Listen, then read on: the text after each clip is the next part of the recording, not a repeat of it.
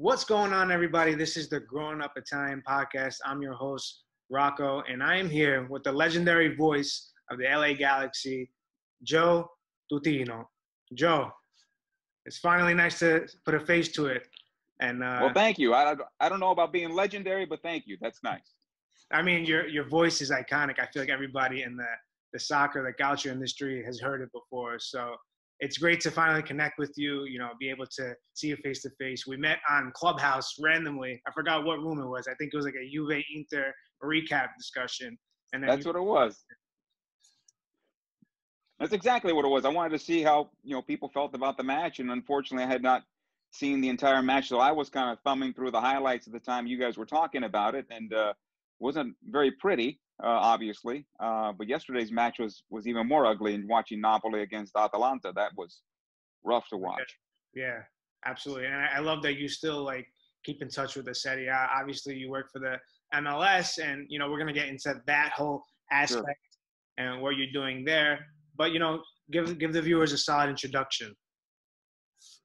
Well, uh, my, my, name is Joe Tutino. I'm a first generation Italian American. Uh, in San Diego, California. That's where my parents migrated to. In fact, my, my father migrated here first, uh, and then um, uh, met my aunt and uncle who migrated after him on my mom's side.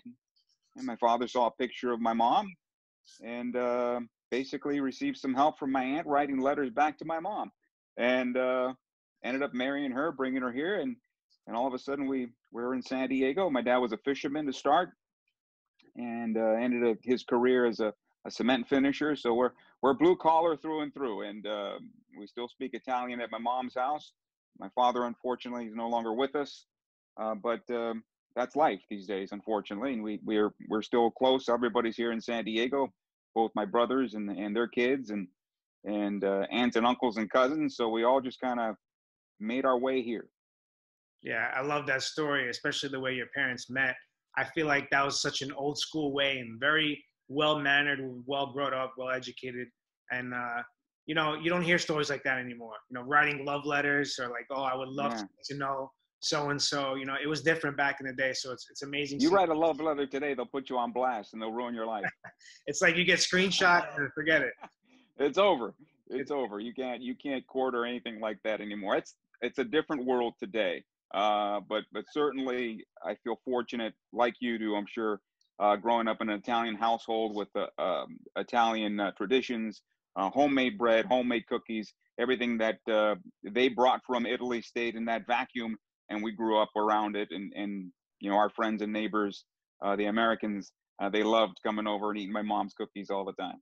Yeah, absolutely. I love that you said that because you know there's nothing more important to us than you know meeting people, relating to people with all these things. I'm just curious to how your family wound up in you know San Diego like what made them go that route instead of the East Coast? You know what I mean? Was there well a couple a couple things happened. My my father's uncle was in the United States um, in the well before the, before the depression, and he was actually in Milwaukee. And when the depression hit, many people lost everything, somewhat like what's happening right now. But at that time, the depression, he, he lost everything, and they just picked up and they went to the farthest southwest corner of the United States. And and he was in construction at the time. And, and my father was in Italy as a child. And unfortunately for my dad, during World War II, his father was killed. And so my father was 11 years old. Uh, he had his mom, he had his uh, older sister, and he had his baby sister uh, to care for at 11 years old. And they had to go off and work for uh, grain or whatever and bring that back to his mom. And she would, you know, sell it. And that's how they would go on up, go, you know, live their life at that time.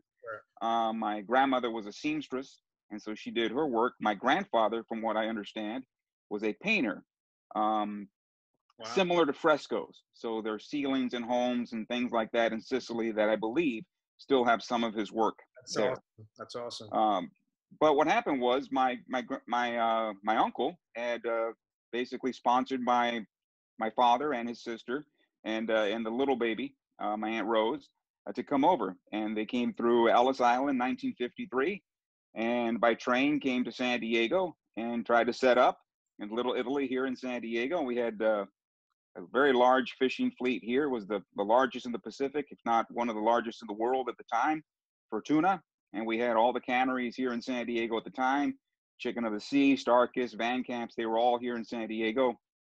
And so my father, who was fishing in Italy as he got older, and he came over, he was 21 years old, um, continued to fish here in San Diego.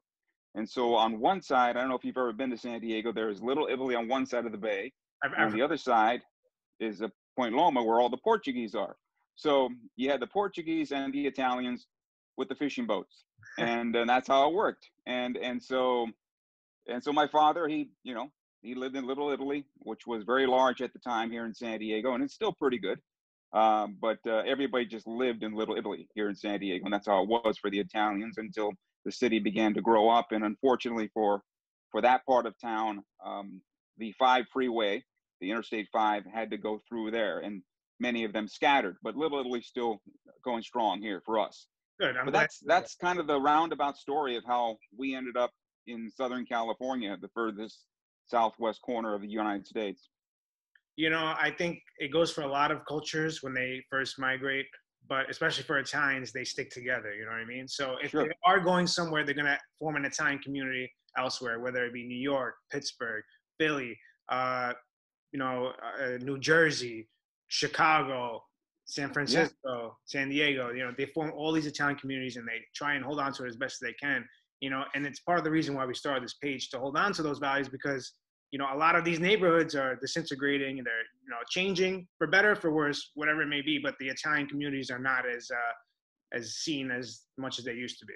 So, you know, it's great. They're not as, they're not as connected. That's right. You're right. They're not. We're not. We are not as connected as we used to be. Probably when my brothers were were young. Uh, I came a little bit later, and uh, my parents already had moved to the home where they, they raised our family. But when my both my older brothers were born, they were born in Little Italy, running around there. And, and in fact, they spoke Italian first. I spoke Italian first, but I also uh, spoke English well enough to get along. So I was already kind of right. moving along. Uh, whereas my brothers kind of struggled a little bit with English because it was all Italian for them all the time. Gotcha, gotcha. And I think that's kind of how it was for me growing up. Italian was my first language, so it, it's great seeing the similarities between us two. But let's let's start talking about you, Joe, uh, and your whole broadcasting experience and and all that whole industry. When did you start broadcasting? I started in the business in 1989. Um, basically, soccer led me to that 43 years ago. Broadcasting. 42 years ago. Uh, 30. What is it now? 30 some. 32 years ago. You're right. Freaking uh, outstanding. Um, what it did was soccer led me to broadcasting, and in high school I was a, a, soccer goalkeeper. I was I was rather rather round for most of my life. I was obese for most of my life, but I was able to overcome that and be a pretty good goalkeeper. But in high school, when things start to change and you hit your growth spurt and all that other stuff, and you lose that weight, that didn't happen for me. And I got injured. I hurt my knee. And uh, as you guys know, um, you're either going to be really good and go to college and, and, and do something uh, really, you know, uh, right, right, right, really great, or you're going to go find a job. And I'm a sophomore in high school, and I don't know what I'm going to do. I have no idea. And um, basically, what happened was I was sitting in my history cha- uh, class, and I figured, well, if I can't play sports, I need to be close to sports. And at that time, we didn't have any broadcast or TV broadcast studios in, in high school. And we had a, a journalism class. And I went over to my uh, counselor and I said, I know what I want to do. And I said, put me in the journalism class. I'm going to be a sports writer. And for my final two years of high school, I was the, you know, the sports editor of the newspaper and had my own column. And I talked some trash and, and I learned the journalism trade from high school and moved on from there. And I thought I was going to be a sports writer but uh, I wasn't getting the answers that I wanted after high school out of uh, either uh, community college or San Diego State University. Uh, they both had pretty good journalism schools, but I saw a broadcasting school commercial um, on television at my parents' house, and I decided, you know, I'm watching sports, and I kind of see the, the plays develop, whether it's football or soccer, and I, you know, and my voice kind of projects. Maybe I can do that. So I called the school, and, and, it was Columbia School of Broadcasting. It was a national school at the time, and it was based out of Los Angeles. And we ended up having a, satellite campus here in San Diego. And the director of the school here in San Diego happened to be a friend of my brother's. I had no idea. But when I met him, name is Freddie Carini, and uh, that you know got me into it. it. And those are the type of schools they'll take your money. You better you better get it done. Right, and uh, light light a fire, right? Light a fire under your butt, and that's what I did. And uh, got into a news station here in San Diego. I was the morning news producer. Uh, the owner of the station wanted to make it all sports. At that time, it was WFAN as really the only sports station. There was another station in Toronto, KFAN, the fan in Toronto. And sure enough, we were the next ones to become all sports in the United States. And was uh, at that time was the mighty 690 all sports radio. And then we turned to XTRA Sports 690. And the great thing about our station was that we all had journalistic backgrounds. Uh, we went from a news station to a sports station. And uh, everybody was young. We worked our tails off. We worked 14, 16 hours a day, and we loved it. And we never complained about making no money at all. And uh, basically, in February, February of '91, I was teamed with a guy named Jim Rome, and we built the Jim Rome Show. He and I, and uh, we made it a national show. Uh, it's still going today. We worked together for five years, and uh, we made names for our, ourselves. Jim wanted to be a national talk show host. I became the executive, uh, the executive producer of the station at the time, and I was on the air. And I started to do play-by-play. At that time, we had an indoor league. We didn't have an outdoor league, and I was doing play-by-play for a team in Anaheim. And you know, when we came to the point of having to sell the show, uh, we had to make a decision of whether I was going to go with the show and go live in Los Angeles and continue to be the producer of the show and give up my aspirations of being a play-by-play announcer, or stay in San Diego, run the sports station, and continue to do my play-by-play and build my on-air career. Right. And the decision was made at that time that we would split. Jim, of course, is immensely successful, and and I've been chipping away and and doing the things that I love. Exactly. And I think when you find what you love and you cherish that, you'll always be happy at the end of the day. A lot of these people nowadays, you know, they're afraid of making that commitment to going into your field because, like you said, going off, going to start, the money is not great. And a lot of people get dissuaded, no. dissuaded by that and discouraged. But, you know, if you want something and you truly love it, you won't be looking at that kind of stuff. You know, maybe down the line it'll be a concern. But I think when it's down the line, you will be financially steady at that point, you would get to where you need to be. Hopefully, hopefully. It's not the case for everybody, but I, I love hearing your story because not a lot of people know about that industry, the in betweens. Like you said, you had to part ways with it. But when you're partners, you know, it's something that you literally built from the foundation up. So that's not easy to part ways with something, especially working on it for what, five years, you said? Yeah, we're pretty proud of it because at that time, uh, you know, sports radio was still evolving and, and we really created something uh, that really made sports radio successful. And especially on the West Coast, where we have a lot of transplants, and we could not do sports radio like WFAN or like uh, any other other stations on the East Coast that talk just about their cities, because everybody out here is from everywhere else, and they like their Cubs, and they like their Yankees, and they like the Red Sox, and uh, we had to incorporate that. We had to be national sports radio for Southern California, and luckily we had this massive signal that went from San Diego all the way up the West Coast and uh, to the California Nevada border. And we were able to really, with this umbrella, bring everybody in and do something very special, not only with that show, but also across the board. And, and our station had to be, you know, was the home of the Chargers. Uh, we were the home of the UCLA Bruins. We were the home of the LA Kings when Gretzky was with the Kings. So we had a lot, we had a lot going on. And uh, we were just in the right place at the right time. And Today it's different. Today, you know, sports radio has changed. It's transitioned. Radio itself has tr- transitioned into, you know, podcasting, into this, what we're doing today, you know, video logs, so to speak. Uh, and so you have to be, you have to have your head on a swivel today to do a lot of different things and, and try to continue to be successful and make a name for yourself. And, and it's a lot of Dow Jonesing going on right now in our business before it settles down and we figure out how to get from here to there and and continue to be you know and to have integrity on the air there's a lot of there's a lot of junk out there right now that tends to get people's attention yes. Um, but those are short-lived things and to be to be legacy, you have to continue to stay within yourself, in my opinion, and, and have credibility and, and, not waver from that. Yeah, for sure. And uh, you know, I had a lot of questions for you, but I feel like you explained it very thoroughly throughout the past, you know, five minutes or so. And I think it's great for people looking to get into this field to become more knowledgeable in these things. And I think that you really hit the nail on the head. But uh, let, let's jump into the MLS now. Let's transition to where your specialty is right now. You know, announcing for the LA Galaxy. W- what's that like, man? You know, you got to tell us what what's the feelings going into each matchup every day, play by play. You know, you and your co-host getting the job done. But how, as an Italian American, it's great seeing a fellow Italian American, you handling the mic, doing his thing out there. But you speak for yourself, man. What is going through your head when you're when you're doing all that? Well, it's a dream come, come true. I mean, uh, to me, I, am one of the early birds. I love to get to the stadium early. I like to have the whole day come to me.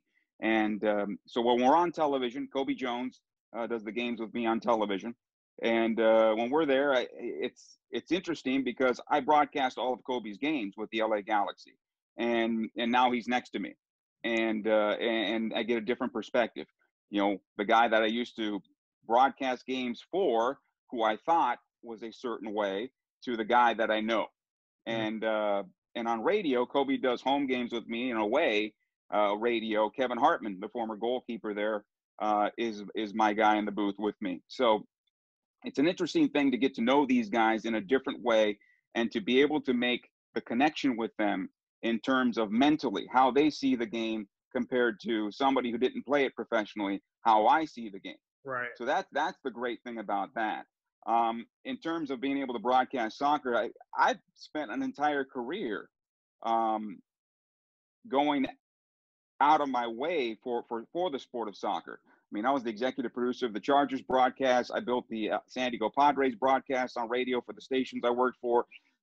I was doing all that stuff. My love is soccer, and uh, yeah, I played the game, and and I wanted to broadcast the game. Early on in my career, we had no outdoor league. We had an indoor league that was falling apart every two days. If your team didn't win, they probably would fold. So, so I'm basically hanging on in the early part of my career, and for me to be able to do it now, where a lot of people believe Major League Soccer is on their way. I don't take that for granted at all. So I still do things the way I did things when I got into this league and in this sport. I mean, I believe in fundamentals and I believe in getting there early. I believe in letting the game come to you. I I love working with my producers and the directors and, and anybody with a stage hand, getting to know them, see what they're all about, and making sure that they're all at ease because once the game gets underway, you know, I have to lead the way. And yep. and if everybody, as long as I can keep everybody at ease, we'll deliver the game and we'll have a good game. And uh, we've done some games that are difficult to pull off. I mean, we've had situations in Canada where our transmission is down right until the start of kickoff. Whether we we didn't know we had video, but we had audio, and I, and I'll tell a director who was stuck back in LA, said, "Don't worry about it. We'll take care of it. Just just keep us on the air, and we'll take care of it, and we'll get it done." But you know, through all this, we've seen a league grow up. We've seen a sport grow up in this country. Um, you know, there's some people that still love the old NASL, and and we had great players there in the NASL. And I grew up watching the NASL, and that's where my passion came from. But uh, looking at Major League Soccer, that's a whole different animal now today. And we have American players who can play. We have players from South America that are incredible, and Central America that are incredible. And we're getting players here from Europe that still have meat on the bone and are contributing today at this version of Major League Soccer. And we're just getting better and better and better. And we're seeing the U.S. men's national team now bounce back and go back into on the under the front foot and look like they're going to be doing some damage here going forward. And, and we're in a good time. The unfortunate thing is we're all stuck at home and we can't really do everything we want to do uh, to engage in our sport and in our career to take it to the next level. So we're all in a kind of this this holding pattern, like you're an airplane waiting, you know, waiting to land, and it's a little frustrating. Definitely frustrating, you know, with everything going on in today's world. It's hard to imagine what some people are going through, you know, on and off the pitch. So it's a oh, yeah. lot, it's a lot of issues going on, but we got to keep going on, keep pushing, keep remaining strong, and keep doing our thing. You know, somebody like you who's passionate on this will always find a way. And I would love to like, you know, be in the industry with you because you sound so relaxing to work with. You don't sound like somebody who's going to jump down your throat. you sound like somebody super chill, and I like that. You make everybody feel comfortable. And with somebody like you, it makes it like you said, everybody's at ease, getting the job done. Yeah. So you know, it, it's it's cool Early to see. on in my career, I was pretty intense. Let's put it that way. I mean, yeah, I, I'm, I'm getting, sure the nickname of Bulldog for a reason because I was pretty intense and relentless in getting things done, and and um, you know, part of that is still in me.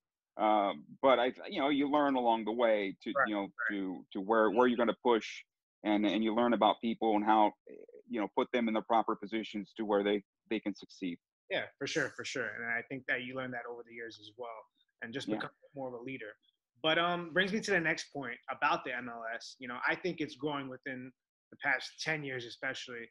Uh, I paid a lot more attention to it.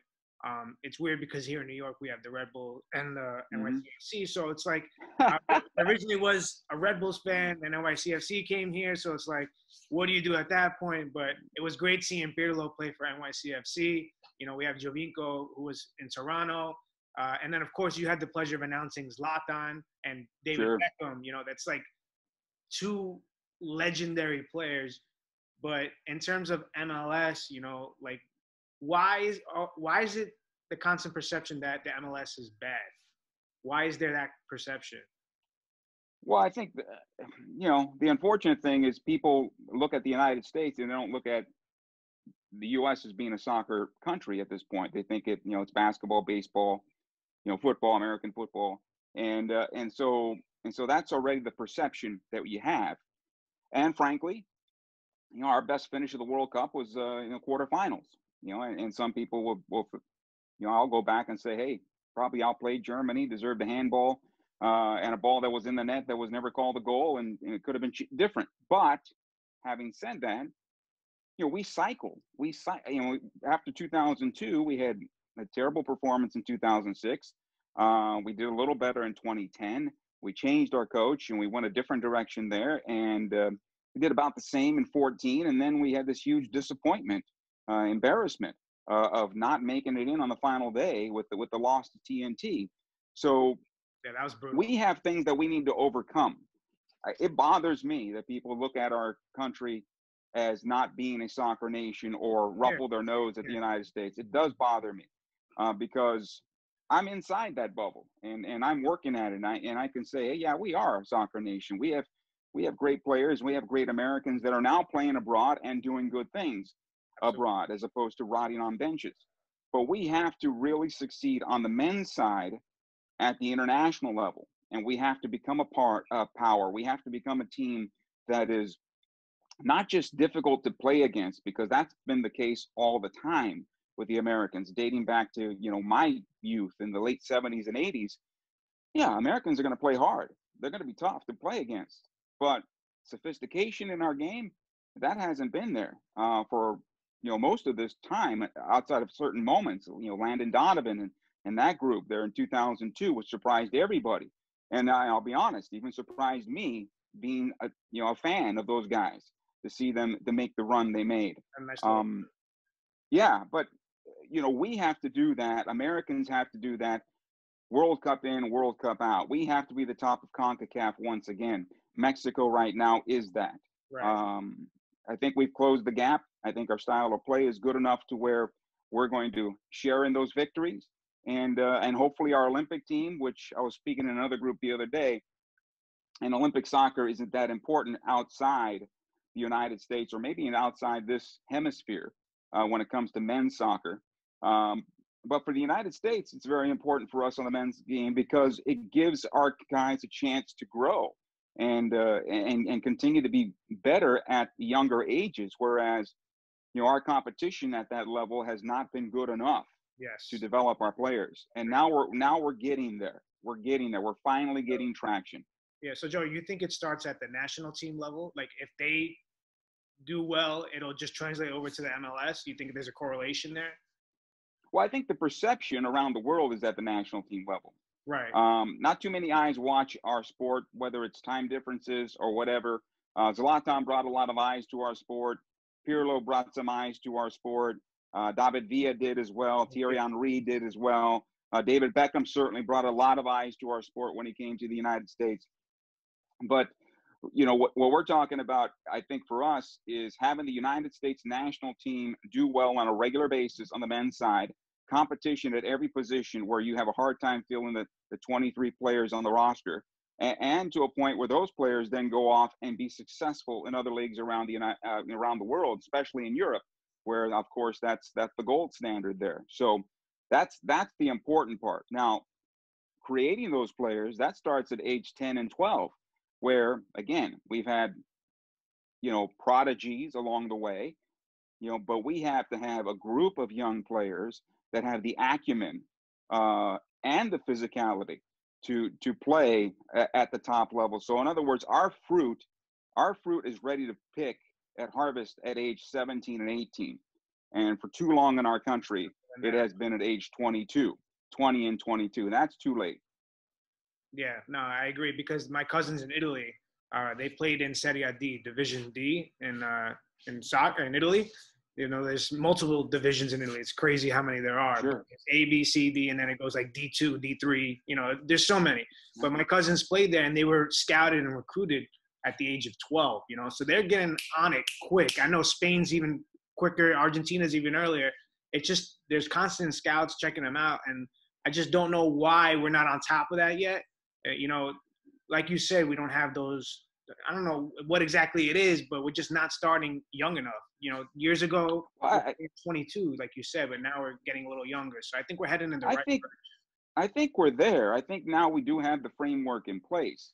Um, I think we're getting that. I think the players we're seeing in Europe, going to Europe, even at younger ages. I mean, Pulisic was a teenager when he went over there. Uh, you know, we're talking about what 15, 16 years old uh, we're seeing players starting to make their way over. So that's not a bad thing. We just need more and more of them and at younger ages. I think growing up in that environment here in Southern California and just how I look back at it now, soccer in this country has been a lot of different, a lot of little tribes. So in other words, you're a, a director of a club. Name your club. Let's let's call it Spurs. You know, whatever youth club, Spurs, for the sake of argument. That person was making a pretty good amount of money and he had maybe U12s through U16 or whatever it might be, and that guy might be also the head coach of the local high school sh- uh, high school soccer team, or maybe it's the parochial school there. So he's kind of recruiting the best players. And but that tribe would never want to interact with the soccer community. Don't mess with my business. And for too long in this country, I would say, through the decade of the 80s and most of the 90s, we had that mentality among the soccer community in this country. Um, I, I was the marketing director for a soccer team for a few years, and it was an indoor team, so I was doing a bunch of different things at the same time. And I met with them uh, all together at one point, and they were just wondering, "Hey, what are you going to do for us?" And I said, "Well, if we don't succeed, we can't help you. We can't help you you know we we can't help you if we don't succeed so we're asking you we'll, we'll give you you know two for one tickets this that the other but we're asking you to get engage so we can engage. And it was it was kind of the other way around for a long time. Now with major league soccer's strength that it has today it's it's got its own academies. It is picking the the cream of the crop. It's i'm sure they will continue to work on their scouting of, of players and so forth because that's never ending. And, and sometimes there are players that do, you know, fall through the cracks. And we've seen a few of those guys that are either Mexican Americans uh, or even Italian Americans, Giuseppe Rossi, who fell through the cracks for us and got away on the East Coast. But then again, he also had that passion that he wanted to play for for Italy and, and do that for his father. And you can understand that as well. Um, and we're going to have a few of those guys along the way. So I think we're we're light years ahead of where we were uh, I think we still have work to do, but but everybody has work to do. I mean, England thinks they win the World Cup every time, but they haven't done anything since the '60s. Yeah, no, I agree. I feel like that happens every World Cup, but um, you know, I, I couldn't agree more with you. I, I do feel very confident, especially after speaking with you, for what the future has for MLS and for the USA national team. Really exciting, and I know the women's national team definitely, you know, sets the standards high oh, yeah. for the rest of us. So they're doing a great job you know they're killing it. They're on fire lately. So, you know, it, it leads me to my next point, back to the broadcasting aspect. Uh, before we wrap things up, I want you to just talk about like some, not even some of them. Give me your most memorable moment behind the screen? Mm. Well, I mean, it always goes back to the the first championship for the Galaxy in 2002. You know, that was probably the one, only because of the fact that the club had, had failed on previous. Uh, was it 96, 98? Didn't make the final. 99 we're in the final, lost to DC. 2001 we're in the final, lost in overtime. So 2002, and, and that one winning on golden goal uh, was incredible. I kind of lost my mind on that call. I was doing the radio call for that I one. gotta listen to that. camera. I gotta play that back. I wish somebody had a recording of it to see your reaction. So just it went nuts on that, and then my broadcast partner, you guys would know, or if not you, your your parents would know, Rick Davis, who Yeah. played for the Cosmos, was my broadcast partner back then. He's laughing because he, you know, I'm a young guy, and in you know, 20, what was it? What was I? Ah, what was it? In 2002, I was 32 years old, so uh, you know that was that was the, the pinnacle at the time for me. Right. But you know, th- there's a few. David Beckham's first game was an ex- uh, was an exhibition, was a friendly. Chelsea was in town, and the stadium was jammed. Um, another friendly where, where the Galaxy played against uh, Barcelona, 92,000 at the Rose Bowl, and David hits on a 25-yard strike uh, for a goal. Um, and Thierry Henry and Messi are together for Barcelona at the time, and there was a, there was a sequence in that match that I don't think the Galaxy touched the ball for 10 minutes. what, what, what Barcelona was doing. It was just incredible. And um, you know, the, the first, uh, the first, um, what was it? The uh, the Champions Cup, the first two Champions Cups, Galaxy were in, and, and the Galaxy get a win against Juventus, and the defender uh, Omar Gonzalez scoring the game-winning goal. In that particular game, we're doing it at Dodger Stadium, and I, I'm broadcasting in a booth uh, that uh, you know Vin Scully broadcast from. Uh, that was incredible for me. Um, you know, Zlatan's 500th goal uh, was amazing. All of his goals seemed to be some type of a highlight special. goal. He's so special. Um, you know, Landon Donovan's record-breaking goal at the time. Um, I got to call Landon Donovan's first international goal when he played for the U.S. national team. It was a, a game that the USA was playing against Mexico in the Gold Cup uh, at the Coliseum. And I'll give you a perspective. I'm an American broadcaster. There's no broadcast for this game on television that you can pick up on ESPN or anything else. It was closed circuit pay per view in English. Uh, Rick Davis and I are doing the game. It's at the Coliseum in Los Angeles, and the American broadcasters are not in a broadcast booth because there's no room for us. We're on the opposite side in a camera well, and with uh, with uh, Sprite make- bottles being uh, thrown at us. You can't make. and uh, that's how it was. And that's you know and we've come a long way. And i know a lot of the young generation says what are you talking about? We should be a lot better. Well maybe but you got to remember where we're coming from too. Yeah. so those those are those are a few of the things. And and you know i think if i talked even more i can come up with more but Yeah. there's not really one i mean there's there's really not one you know there there are there are great moments and you just hope they come more and more along the way I respect that for sure. And I think what helped the MLS a lot, especially with me piquing interest with, is when teams overseas would play exhibitions with teams here. For example, Juventus and uh, Milan, you know, all the big Yeah. Italian clubs would come here to play uh, in New York and whatnot, and Florida, Orlando. sure And, you know, that to me was a chance for me to go see them, see my, some of my favorite players in the world, but not only that, support an MLS team at the same time. So it kind of went hand in hand for me, especially. So this whole COVID situation needs to go away. We need to bring all that back because I'm very excited for that. But Hopefully. Joe, before we go, I have one last thing for you, and then we'll wrap up. Um, World Cup time. I, I think I already know your answer. Italy's versus USA. Who we going with? For me, for me, only because I know that in Italy, if I go to Italy, I'm an American. They will they will call me an American no matter what. Even though I speak our version of Sicilian here in the United States, they you know, so I'm an American. I, you know, if, if Italy's playing anybody else, of course, I'll, I'll go grab my Italy jersey. But if it's United States and Italy, I I, I will be for the United States. I hear that. I hear that. I respect that. I respect that. But Joe, listen, it was a true pleasure having you on. Thank you for you know sending out some time to speak with us. Hopefully, some people you know get a chance to look into you, get get to know a little bit more about you if they don't already, and you know about the whole industry and how times are changing, even though we live in a mad world right now. So, Joe, yeah, really do appreciate it, man. Well, well, first of all, thank you very much. I know, I know the audience you have. I, I feel like I'm at home. So thank you for watching. Whoever is watching today, uh, thank you for doing that.